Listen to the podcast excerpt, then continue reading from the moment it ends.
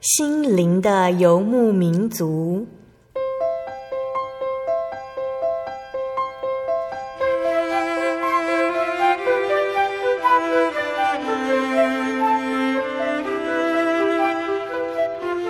在这个谁都不管谁的后现代社会里，每个人的心灵都是游牧民族。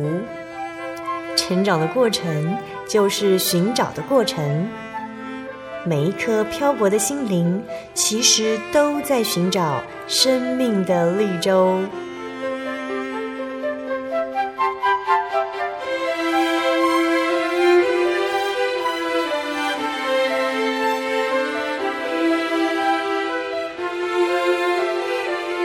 本节目由真耶稣教会台湾总会制作，欢迎收听。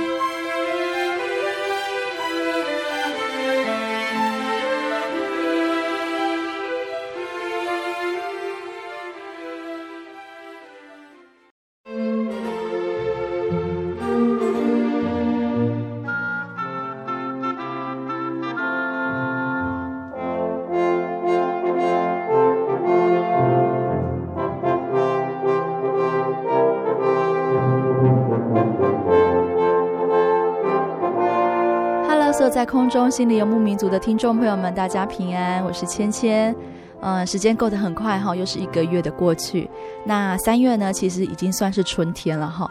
在这个冬天跟春天转换的时候，大家要记得注意天气的变化，要好好照顾身体，不要感冒喽。今天播出的节目是八百五十一集《小人物悲喜》，神是我大能的医生。我们采访到的是真耶稣教会马豆教会黄仁德长老。那从这个月开始呢，芊芊要进行福音乐的见证分享哈。那这个月的主题是平安，而我们今天所要分享的见证哈，就是黄长老他亲身在病痛下得到的平安见证。那黄长老呢，他从小就信主，他是第三代的信徒，从小到大他都保守在主耶稣的爱中，信仰稳固，而且他的人生路程也是一路的平安顺利。但是呢，就在黄长老退休之后，他的身体却出现了两次的病痛。第一次呢，他被诊断出罹患的直肠癌，但是呢，有神的看顾，还有医生的治疗之下，慢慢的康复。只是在多年以后，黄长老的心脏却出现了一些些的异状，哈，他发生了急性的心肌梗塞。我们都知道说，心肌梗塞是一件非常非常危险的事情，哈。那黄长老他错过了黄金的治疗期送医，但是呢，却在神的大能恩典之下。保守了他的性命，眷顾了他的性命。黄长老是如何靠着神熬过这七十天待在加护病房的危险呢？那我们先来分享一首好听的诗歌，诗歌之后再来进行今天的节目哈。那诗歌的名称是《天父必看顾你》，歌词是这么说的：任遭何事，不要惊怕，天父必看顾你，必将你藏他恩赐下，天父必看顾你。天父必看顾你，时时看顾，处处看顾。天父必看顾你，他必要看顾你。有时劳苦，心中失望，天父必看顾你。危险临到，无处躲藏，天父必看顾你。你虽缺乏，他是丰富，天父必看顾你。你受试炼，他必开路，天父必看顾你。天父必看顾你，时时看顾，处处看顾。天父必看顾你，他必要看顾。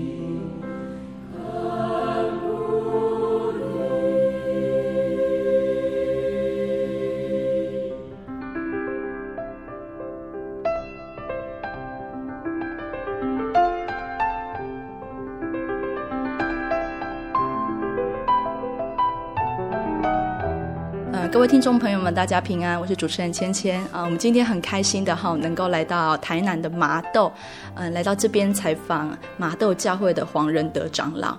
那我们在节目开始之前呢，我们先请黄仁德长老跟听众朋友们打声招呼。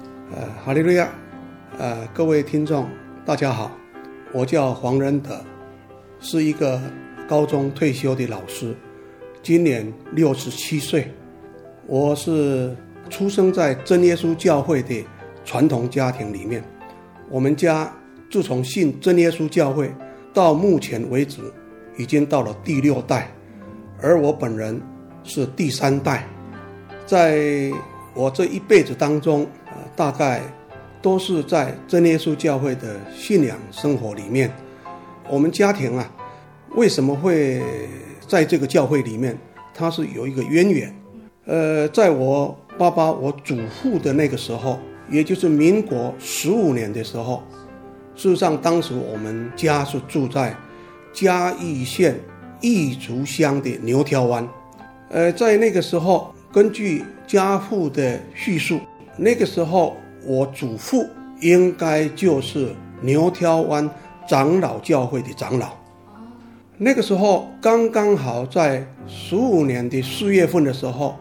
呃，有一批来自大陆真耶稣教会的传道传来牛挑湾，在彼此接触的当中，我们祖父他们发现，在道理上有若干跟原来我们所持守的，好像有一些出入。他们经过了圣经道理明确的一个比照之后，发现说，哎，真耶稣教会啊所传的这个道理。才是真正符合圣经，同时随同他们一起祷告的结果，又领受了圣灵。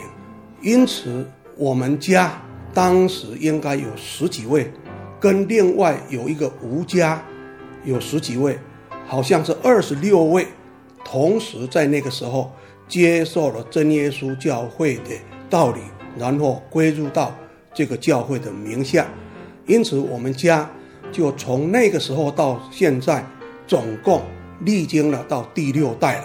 第六代，哎，嗯嗯嗯，所以长老是第三代，第六代就是你的孙子。哎，感谢主。那长老的算是在真耶稣教会里面的信仰，整个家族的信仰是非常长的。哦，这个时辰。嗯、那我们在今天的节目当中，其实最主要的目的是要来分享长老他在病痛中的一个恩典。听众朋友应该听得到长老的声音非常的洪亮，等一下我们听完今天就知道，哇，承在他身上的恩典真的非常的奇妙。好，好，芊芊先来就直接来进入我们今天分享的一个主要重点。好，那平安这两个字原本在长老的心中是怎么样的？我想，在我退休之后，本来是要享受一个比较上讲起来是悠闲的生活了，可是你要过着悠闲的生活。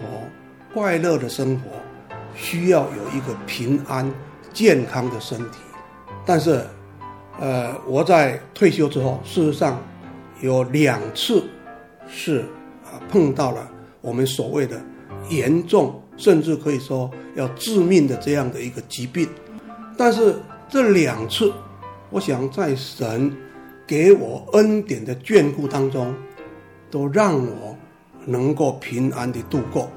所以，我凭良心讲，退休的十年多来，我生活还是非常的快乐。虽然有这两次的病病痛，让我更感觉到神给我的恩典是非常的奇妙，而且是非常的大，令我啊时时刻刻要抱着感恩的心来称赞他。所以长老这样讲起来，平安就是恩典，没有错啊啊，没有平安。你想要做什么都没有办法做，对不对？啊，今天能够这样快快乐乐的过日子，啊，有平安的身体，啊，这个健健康康的这个活动，啊，这个得来不易了，哦。比如说，在我退休的当年，我就有发现我有直肠癌，但是发现不是我自己发现，那个时候已经有所谓直肠癌的那个征兆。但是我自己并不自觉，因为我那个时候退休下来以后，身体体重骤降，大概有十几公斤，我并不以为意，因为我认为我没有怎么样。那么很奇怪的，就是在那一年有两次，有教会里面的统领碰到了我。当然，这些统领就是以前大家熟识，在一起，大家都很熟。那我记得，民国九十一年的九月份，我们麻豆教会有一位弟兄结婚，那我们就请来台南东升教会有一位我们的啊黄长老，到这个地方来帮我们婚礼的来证婚，因为我们半年多不见了，大家以前都同在。高职服务嘛，哈，他说：“哎，最近你怎么这么瘦？”啊，我说跟他讲，我说现在退休下来哈，可能吃的清淡一点了哈，啊，有在运动，所以瘦下来。可是我看到他，呃，头歪一下，然后哎，是不是要检查一下比较好？这样就过去了。然后过了一个多月，我们教会的那个神学院的学生，他们有几位，啊，刚好来麻豆。哎，其中有一位也是一样，呃，黄叔叔，你最近好比较瘦哦。我说啊，答案还是一样嘛哈。可是他也是有那个怀疑的眼光，然后说，是不是要检查一下？啊，既然有两位教会的同仁都这样讲，事实上我过去也从来不做健康检查。好了，我们就来安排一下吧。哦，后来我就跟我那个侄媳妇讲，我到奇美去做健康检查，啊，然后他讲哦。如果你是生日的那个月检查，可以打八折，因为两万多块打八折也不少啊。啊，那个时候就要十月左右嘛哈。我说那就下个月好了，安排下个月。所以我就真的十月初就去接受检查，检查结果那个报告一出来，马上告诉我你是直肠癌，赶快准备回来开刀。所以我就是在那个懵懂无知的状态下啊。那么接受过两位教会统领的善意的建议，然后再去接受检查，结果检查出来，才发现说真的，我有直肠癌。事实上会瘦下来也是因为直肠癌嘛，啊、那么做了这个手术，啊，然后再经过半年的化疗，到现在已经是十年多一点了。所以这个是第一次，啊，我深深的感受到。真的，神在冥冥之中来照顾我们。我们自己发病，我们自己不知道啊。然后他透过啊教会的弟兄来给我们提出警讯啊，让我们真的也去接受了这个检查啊，真的也发现了，然后接受了这个治疗，呃，现在能够这个平平安安的。哦，这个是第一次，真的是领受到神莫大的这个恩典。嗯嗯。这是在九十九十一年，九十一年的时候。那九十一年距离现在其实也是十呃十十年多了，十年多了。嗯嗯、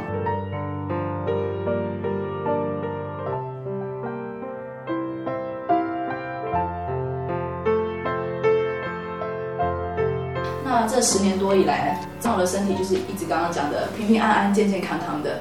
呃，另外一个是在三四年前。应该就是九十八年，九十八年这一次的这个不平安，这一次的病痛，那恐怕是这一辈子以来啊最大最重的哦。因为在这一次的这个病痛当中啊，让我在这个加护病房躺了七十天呢。哦，因为在九十八年的四月初的时候啊，我心肌梗塞了。嗯。那么这个心肌梗塞住进了我们这边的奇美医院，住进去之后，因为状况非常的危急，那么从心律不整到休克，啊，然后最后没有办法，赶快装上叶克膜。所谓叶克膜，就是人工体外的这个心脏，在那个地方让心脏休息下来。那我那个时候大概有四天四夜的时间，心脏是停止不跳动，呃，装了这个叶克膜是急救，但是让叶克膜要停下来是非常危险，因为停下来，如果你的心脏没有再恢复跳动，那等于还是没有用，啊、呃，感谢主啦，这个叶克膜的急救让我停了四天四夜之后，能够让心脏再恢复跳动，算是闯过了非常危险的这个第一关了。啊，但是因为这个叶克膜装，它有后遗症，这个后遗症也都是非常具有威胁性的，所以我在装了叶克膜之后，肾脏功能出了问题，所以那个时候也就开始洗肾。那么这一洗也洗了一个多月，那非常感谢主的，就是说后来我有发现到网络上面的资料有写，因为你装叶克膜洗肾的人，大概有百分之五十是一辈子要继续洗肾。可是我在洗了一个多月之后，非常奇妙的，我所有的那个尿的主事、血的主事啊，都正常，所以一个多月之后。那个洗肾的工作就停下来，另外一个是肺水肿，肺水肿、肺部积水、肺部双片照起来，听说都是白茫茫一片。我有一个学生曾经到医院来看过，当我恢复意识，他来再看我的时候，他说：“老师，你那个时候的那个头哈，哦，一个两个大，看起来非常可怕。”所以等于是在那个啊肺水肿的后遗症。也是让我这样过关了。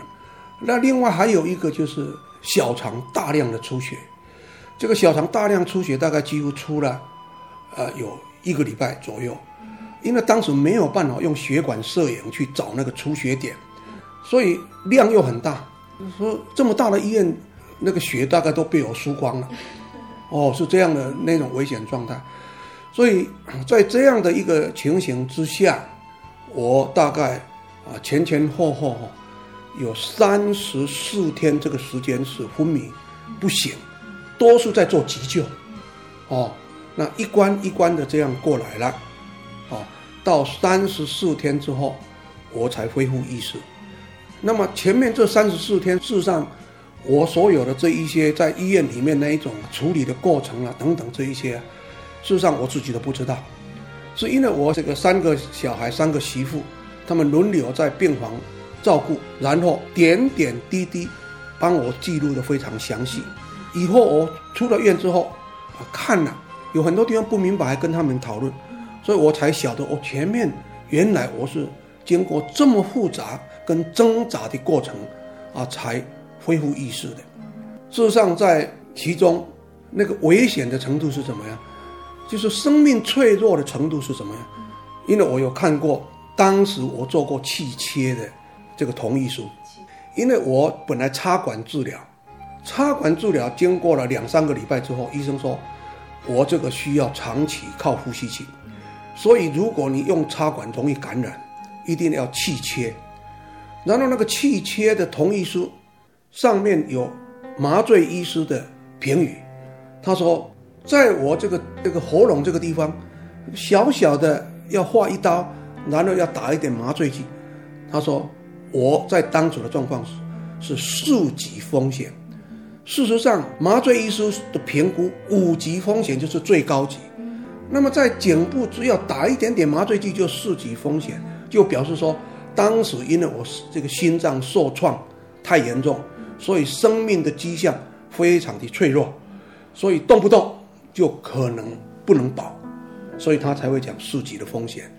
啊，所以那个时候，后来等也做了气切，所以现在在我的颈部这个地方有凹了一个洞，呃，凹了这个洞，每天起床啊刷牙的时候照到镜子看到这个洞，就知道说啊，这是神给我留下来一个恩典的记号啊，留在这个地方。嗯，先前也有看到啊，恩典的记号。呃，那么这是前面的这个三十四天，哦，就这样走过了，然后。后面虽然意识清醒，可是因为这个心会受创太过严重，所以那个时候呼吸无法自主，因此这个时候心脏科的医师就把我转送到五楼那边有一个呼吸照护中心，到那个地方去接受呼吸训练。那个时候就是挂了这个呼吸器。在那边又经过了三十六天，而后我再回到普通病房，六天之后出院。那么在当时来讲，医生对我这个病情的恢复，事实上都不是非常乐观的。啊，即使我心脏科的医师啊对我还是比较乐观，可是他也很难想象我能够恢复到现在这个样子。我出院之后，每一个礼拜回到医院去做三天的复健，我连续做六个月都没有停。做六个月之后，复健科的周医师给我做第三次的测验。那个测验是骑上脚踏车，挂上面罩，挂上心电图，啊，然后把脚踏车慢慢的踩，维持它那个速率表六十。那踩到我不行了，放弃。后来那个周医师讲啊，你今天的测试七十三分，啊，七十三分。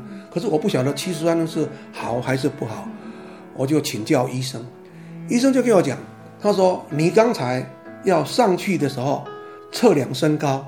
测量体重，我们也把你的出生年月日输入，按照跟你现在相同条件的人，他们现在可以做的平均值是七十，你比平均值要好一些，所以明天开始你可以不必来做复健，你可以在家里面自己去运动，呃，所以本来大家都不看好的，今天能够恢复到这个目前这个状态。啊让我还能够出国去，啊，到处去玩，到处去走动，自由自在，这个真是要感谢神了。所以我在之后，啊，为了要报答神给我这些恩惠，所以我有到很多地方，把我个人所领受到的这个恩典，向我们的弟兄姊妹来做报告。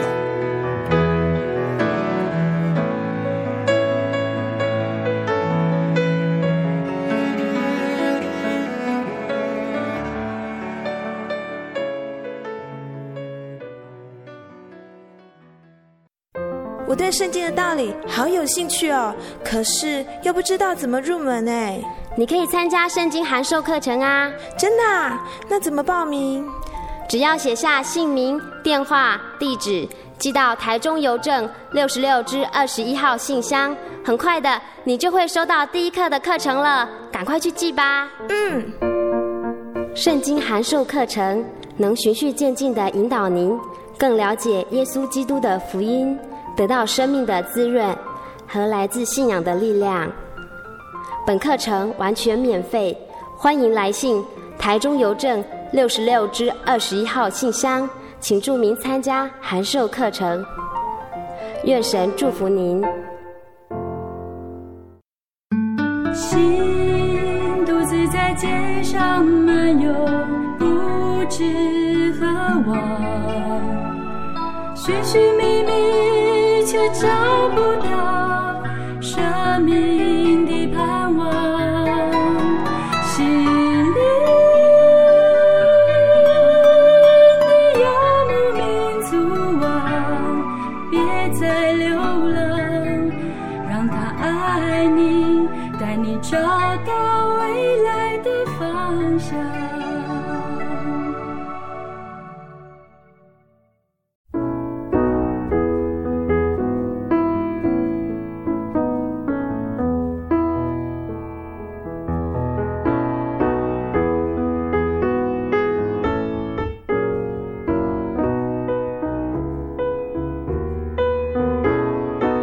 听众朋友们，欢迎回到心灵的游牧民族，我是芊芊。今天播出的节目是八百五十一集《小人物悲喜》，神是我大能的医生。我们在上一段的见证当中听到说，黄长老因为有同龄善意的提醒他要做身体的检查，而得知他罹患的直肠癌。靠着神的能力还有治疗之下，他不再复发。但是多年以后，他罹患了对生命造成很大威胁的心肌梗塞。住在加护病房七十天的他，生命时常受到威胁，但是神保守他，神将他的生命存留下来。在这次的病痛当中，胖长老想与听众朋友分享他深刻的体会。嗯，那也请听众朋友们继续的聆听下去吧。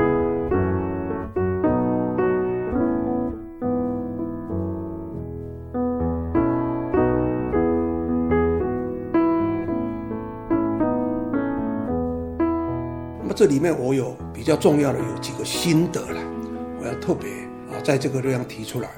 那么第一个我要讲的，事实上在过去我不晓得什么叫心肌梗塞，虽然听过这个名词，但是我对这个是外行，所以我记得我发病有一个很明显的症状，是什么症状呢？就是心绞痛，然后冒冷汗，这个头部感觉有一点凉凉的，啊，然后呃人有一点虚虚的那种感觉。那么这个时候，因为我不大舒服，又跑到我一个表弟的诊所去，啊，让他看了，告诉他他帮我量过血压，他很快去楼上拿了那个舌下片叫我含在舌下，然后还多了几个给我。那叫要到大医院去检查。那我那个时候刚好是麻豆教会的联恩会的倒数第二天，我想啊，现在下午了啊，明天就结束了嘛啊，我就好了，明天我会到大院去检查啊，所以就一直延延到第二天，我们联恩会结束六点钟，我再到奇美医院去挂急诊。所以我进去之后，那个医生来问我那个状况，看过之后。后来我听到这位医生，这个叶医师讲了一句话，他说：“怎么现在才来？你已经错过了急救的黄金时间了。现在开始只能走一步看一步了。而后我就不省人事了。这个是我最后听到的一句话。以后知道的是三十四天之后了。好，是这样啊、哦。那我要这样的自我反省一下了。”我为什么这么久才才才跑去呢？啊，当然是因为无知了，啊，因为我们不晓得这个病是那么厉害的病。因为我在这个当中后来有看到媒体上面报道的两个我认识的人，第一个认识的人就是经常拿了那个虱目鱼去给陈水扁先生吃的啊那一位吴先生，他因为他卖书，所以我也知道有这个人。哎，我在。看电视突然发现说，哎，他心肌梗塞啊，马上就走了。过几天，我再看到电视又报了前中油公司董事长陈朝威先生，好，我看他比我早两岁，他也是心脏这个病发作，梗塞了，在送医的途中啊就过世了。所以后来我说，我这个病这么厉害啊！当然我知道我得的这个是 EIP，可是后来我我我也在网络上稍微看了一下，哦，原来我发现说，网络上面有写，心肌梗塞送医治疗在中途就过世的有差不多百分之五十。那我何其幸运，在我发病还延迟就医啊，然后还能够恢复对这个状况，我我真的是不晓得要怎么讲。后来我就发现，我们那个圣经里面呢，啊，有一句话，他是这么讲的：他说，耶和华有恩惠，有公义，我们的神以怜悯为怀，耶和华保护愚人。我落到这个卑微的地步，他救了我。事实上，我要承认，在医学这方面，我们算是愚人，因为我们不晓得这种疾病的严重性，所以。没有在发病的时候，赶快要去就医嘛，哦，啊，我们就说啊，反正年会明天结束了再去就好了。事实上，这个是从人的观点来看，它是一个错误的决定，因为你幼稚，你做了这样的一个不智而错误的决定。事实上，对你的疾病，对你的平安来讲，那个威胁是莫大，但是。我今天要感谢我所敬拜的神，因为他以怜悯为怀。我们台湾话有一句话这样讲：“天公听公人。”事实上，我就是这样的一个愚蠢的人，哦。但是今天，因为神他是慈爱怜悯，所以你不懂，你做了错误的判断，做了错误的决定，啊，然后延迟去就医，啊，医生本来也讲讲这样是啊，真正的这个错到。真的不可原谅，啊！但是神在这个当中还是帮助我，啊，给我恩典，让我还是从这个最危险的呃这个状态当中，能够进入到现在的平安状态。这个是我应该因为我们的神是慈悲怜悯的神，我们应该感谢他，要称赞他。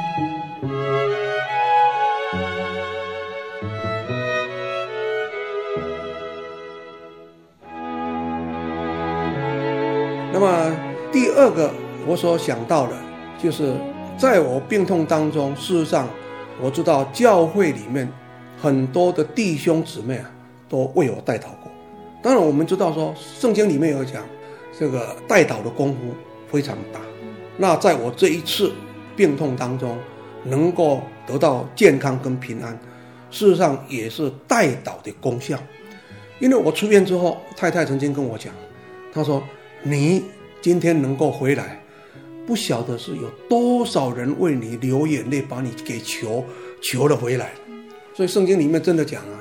我们这一位神是听人家哀求、听人家恳求的这一位神呐、那我在入院的那一段期间，我们最接近的麻豆教会，大概每天每一次的聚会之后，都帮我代祷。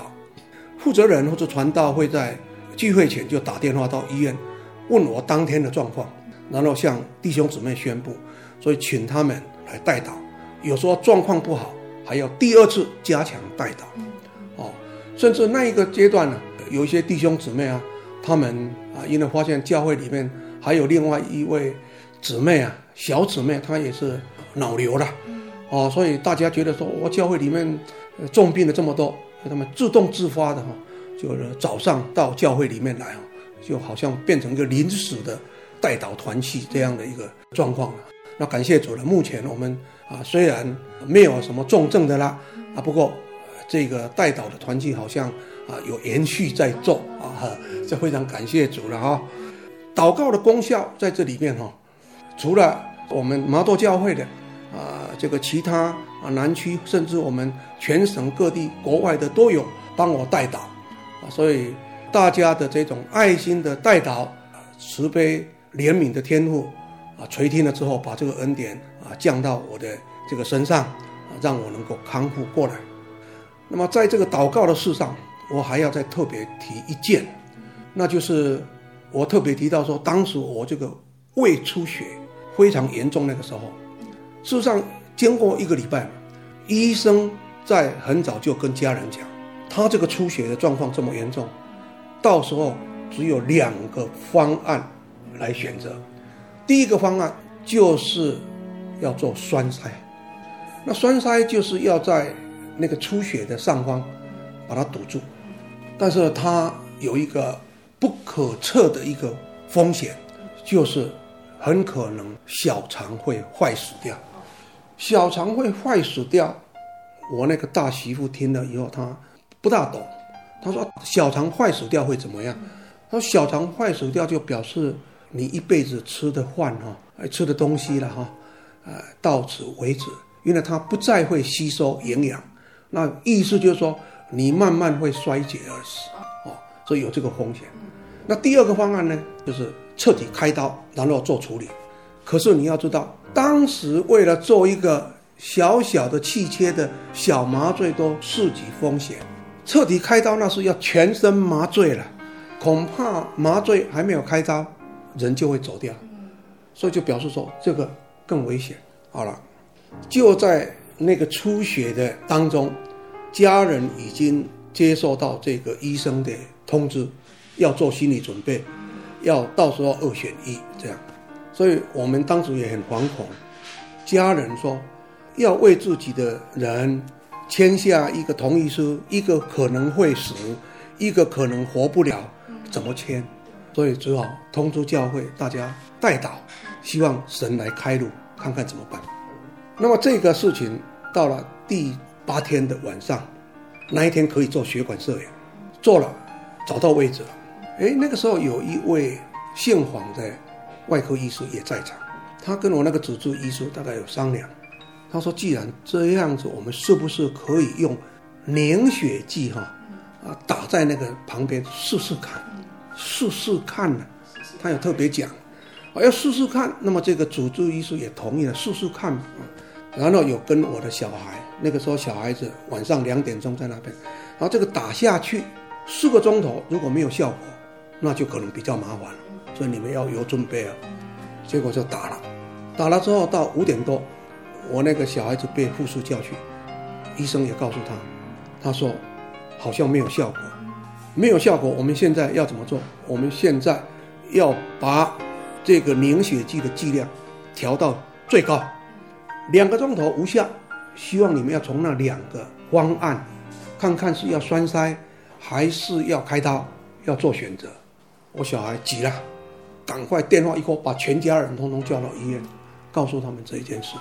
哦，后来大家也不晓得怎么办，就跟护士说：“你们这边有没有小型的会议室借我们一下？”因为那个时候清晨六点钟左右嘛，医院都静悄悄的，要祷告恐怕影响人家，就借了他们的小会议室，进去里面，大家在里面迫切祷告，祷告到护士来说。好了好了，已经解除警报了，啊，血已经止了，哦，就这样子很明显的、很明确的，神听了我们的祷告，帮我们开了另一条道路，哦，不必去面对这样的两难的选择，所以这个祷告的功效还是非常的大了。我说我们有时候也特别这样想了哈，呃，教会弟兄姊妹。什么人会碰到病痛啦、啊、困难啦、啊？每一个人都会了。但是当你有这个状况的时候，你应该要勇敢的跟教会的弟兄姊妹啦、传道啦、负责人都好，告诉他们，请他们帮助代祷。哦，这个也是你应该要有的做法，啊，也让大家有那一种能够凭爱心代祷的机会。那让神的恩典临到你身上，这绝对没有坏处，好吧？所以，我们在这个整个病痛的这个过程当中啊，真正接受到人家的爱心代祷，不晓得有多少，哦，知道的已经非常非常多了。可是还有我们啊没有碰面的，人家帮我们代祷过，都还有。芊芊也有哦，在我记得永康教会在每个礼拜的安息日都会报告黄长老目前的身体状况，说他这礼拜怎么了怎么了，然后我们要加强祷告在什么方面，要手术啦要怎么样，所以那一段时辰其实，在南区的大家应该都是刻骨铭心啊，都知道黄长老生病了这样子，对对对，呃，非常感谢我们各地教会啊，所有的弟兄姊妹啊，他们这一份的爱心呐，啊，有求神。给他们有更多的这个回馈 啊，这是我的。那么除了这个以外哈，我我真的还要再提到的是，当我在医院的第四天呢，我那个最小的孩子在美国接到通知赶回来，那赶回来他到医院去看我，碰到我那个主治医师，我那个主治医师有跟他特别提，后来这个话他留在他那个部落格，我就看到了。那医师讲，你爸爸现在在这个地方，我们是用邵小玲小姐车祸的时候进到我们奇美医院的那一种处置方式来对待你的爸爸。我看到了这句话，我说我们何德何能，可以跟邵小玲小姐接受到相同的待遇？后来我看到小孩子他有这样写。他说，他本来要进到加护病房看我的，他有心理准备，因为他过去曾经到加护病房去探望过别人。可是当他进到我的病房的时候，他用“震慑”两个字写在他的布洛格上面。为什么？他说看到了在我床的四周围那个大阵仗的医疗仪器，跟数不清的管线插在我的身上。他吓了一跳，后来我再看看那个病床的记录，就如他所写的，他说他们组了一个医疗的团队，那么每天早上来我这个地方会诊，然后再分配工作。事实上，我看小孩子帮我写那个病床记录簿，各科的医师总共十几位。那我后来从圣经里面真的看到了这一句话，啊，就是在我们诗篇的一百零七篇哈。第二十节这个地方，他说：“神发命令医治他们，救他们脱离死亡。”我特别有感受的一点，我接受到的这个医疗的辅助待遇是这样的一个隆重，这么大的一个团队在帮我一个人。我要坦白这样讲，我是一个退休的老师，在社会上事实上认识我的也并不太多。医院里面我们也没有认识任何人啊。教会里面当然大家接触多一点会认识了。那医院里面我们也没有请什么民意代表去关说，人家凭什么要给你特别的待遇？后来。我想，这还是神的恩典，因为我们看到一个医院在对待任何一个病人，好像是医院是主体，医生有自主权，他要怎么做就可以怎么做，对不对？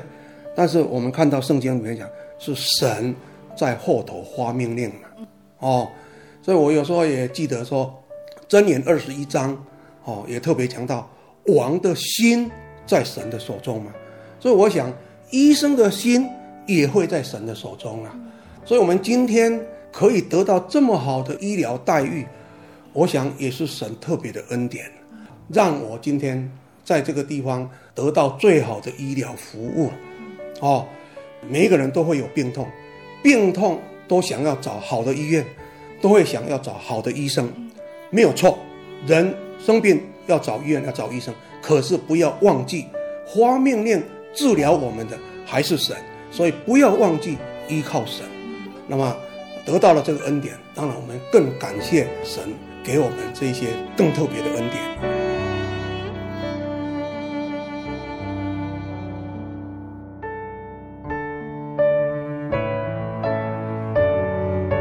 最后，我还有一点，我觉得最欣慰的一点，就是从我们的。主治医师的嘴巴当中，看到了、听到了，神是何其的伟大跟荣耀，值得我们来赞美。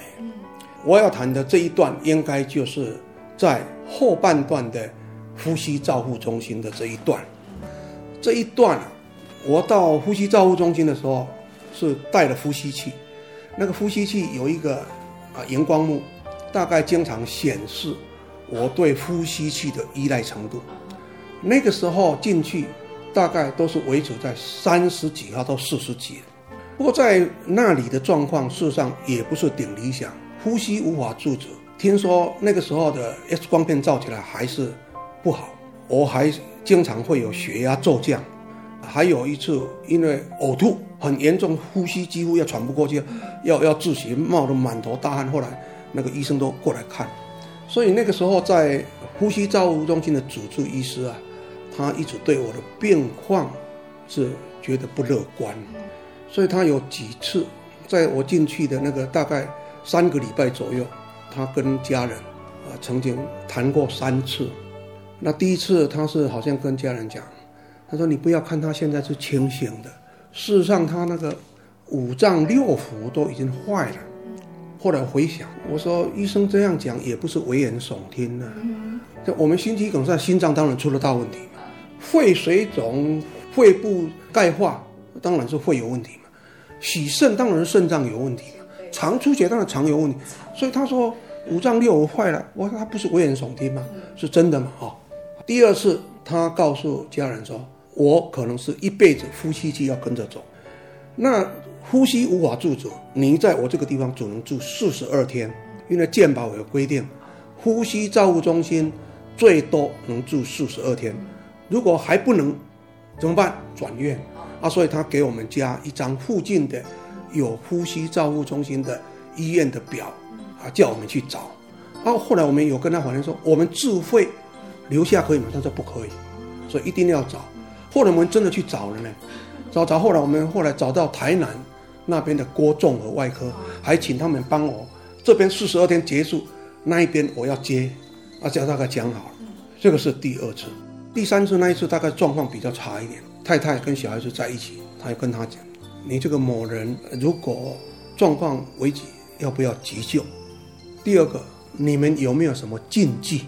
你们的宗教有什么禁忌？第三个，要不要留一口气回家？”哦，当然，太太跟小孩子听了这个话哦，是真的很难过了。后来就鼓起勇气跟医生这样讲。他说：“报告医师了哈，我们是有宗教信仰。上一次在楼下那一边有好几次都非常危险。那我们的神大概都有救了他，让他能够活过来了。那这一次哈，来到你这个地方，我们也希望啊，医师哈啊，继续按照你的专业来给我们帮助。那我们回去会祷告我们的耶稣啊，请耶稣继继续帮忙。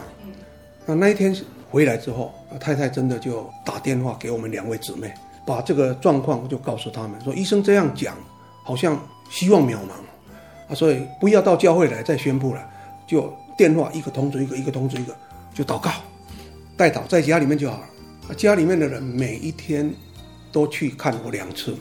第二天早上，他们去医院看我，哎，奇迹奇事就这样发生。他们看到那个荧光幕，居然是二十四，是我到那个地方三个多礼拜以来第一次二字头的依赖度，是这样子。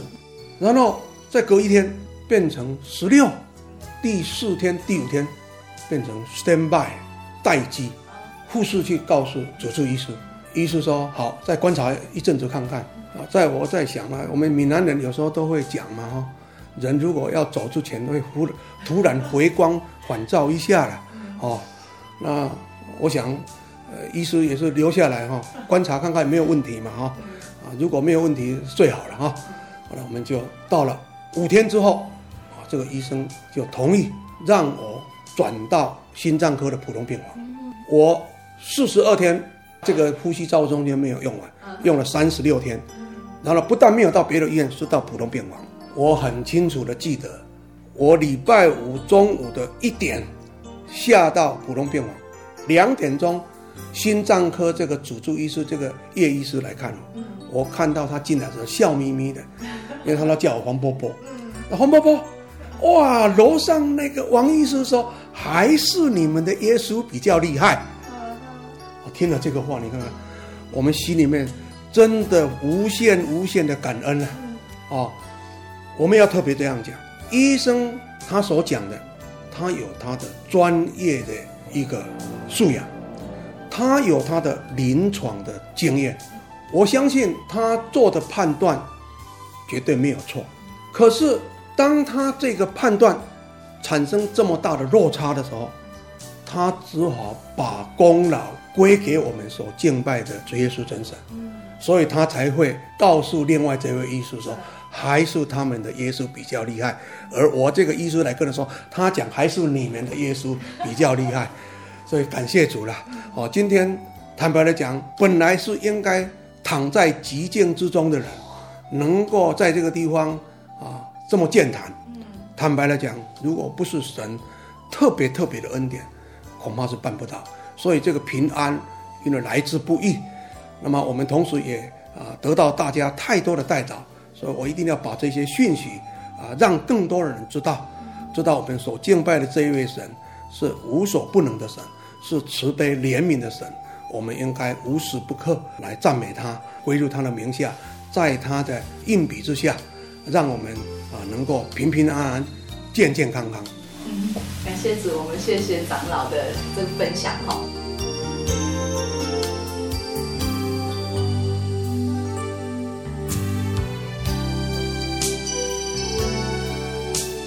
那在节目的最后，啊，长老这边有没有跟听众朋友们勉励的呢？第一个，我想我们真正的体会到，我们所敬拜到的这一位神，是全世界最大最大的医生，是值得我们信赖、值得我们信靠的神。所以，我对我们主内的弟兄姊妹来讲，我们今天已经啊拜到了这一位神，那么要紧紧的抓住他。不要轻易的、随随便便的碰到一些状况，就失落了信心，就离开了神，那就太可惜了。对我们一些慕道的朋友来讲，我们要特别这样说：好东西要跟好朋友分享。我拜到的这一位神是真的，又是活的神，因为我们真正的体验到了，所以我们要把这个好东西来跟你做分享，也期望。有一天，你跟我一样，有这位神做你的眷顾、保护你的一个神，这样的话也不辜负这个神给我的这一些莫大的这个恩典啊，谢谢。嗯，谢谢，我们感谢张老。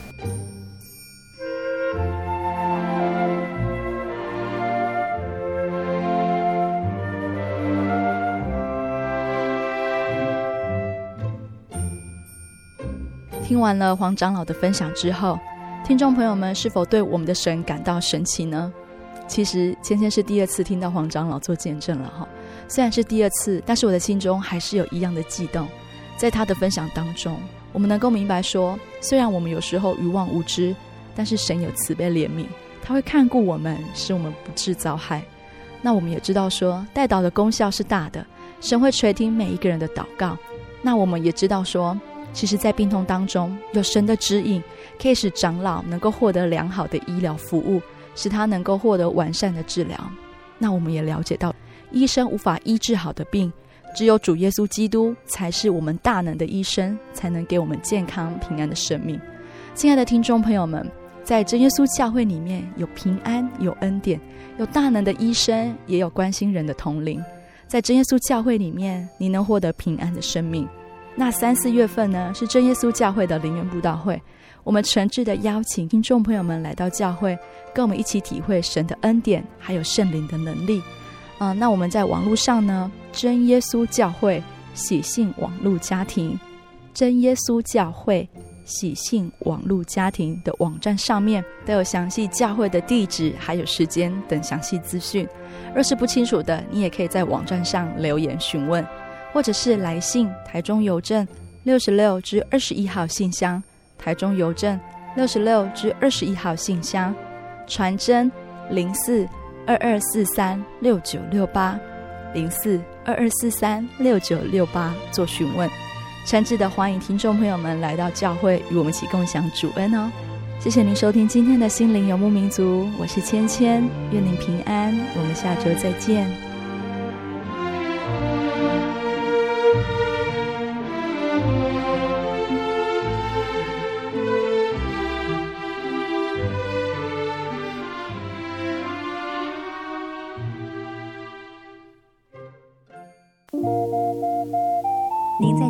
曾经看过这样的招牌“真耶稣教会”吗？也许您很想，但是却不好意思进来看看。其实我们真的非常欢迎您。下次当您再路过真耶稣教会时，欢迎您进来与我们同享神的恩典。真耶稣教会，台中邮政六十六至二十一信箱，欢迎来信，愿您平安。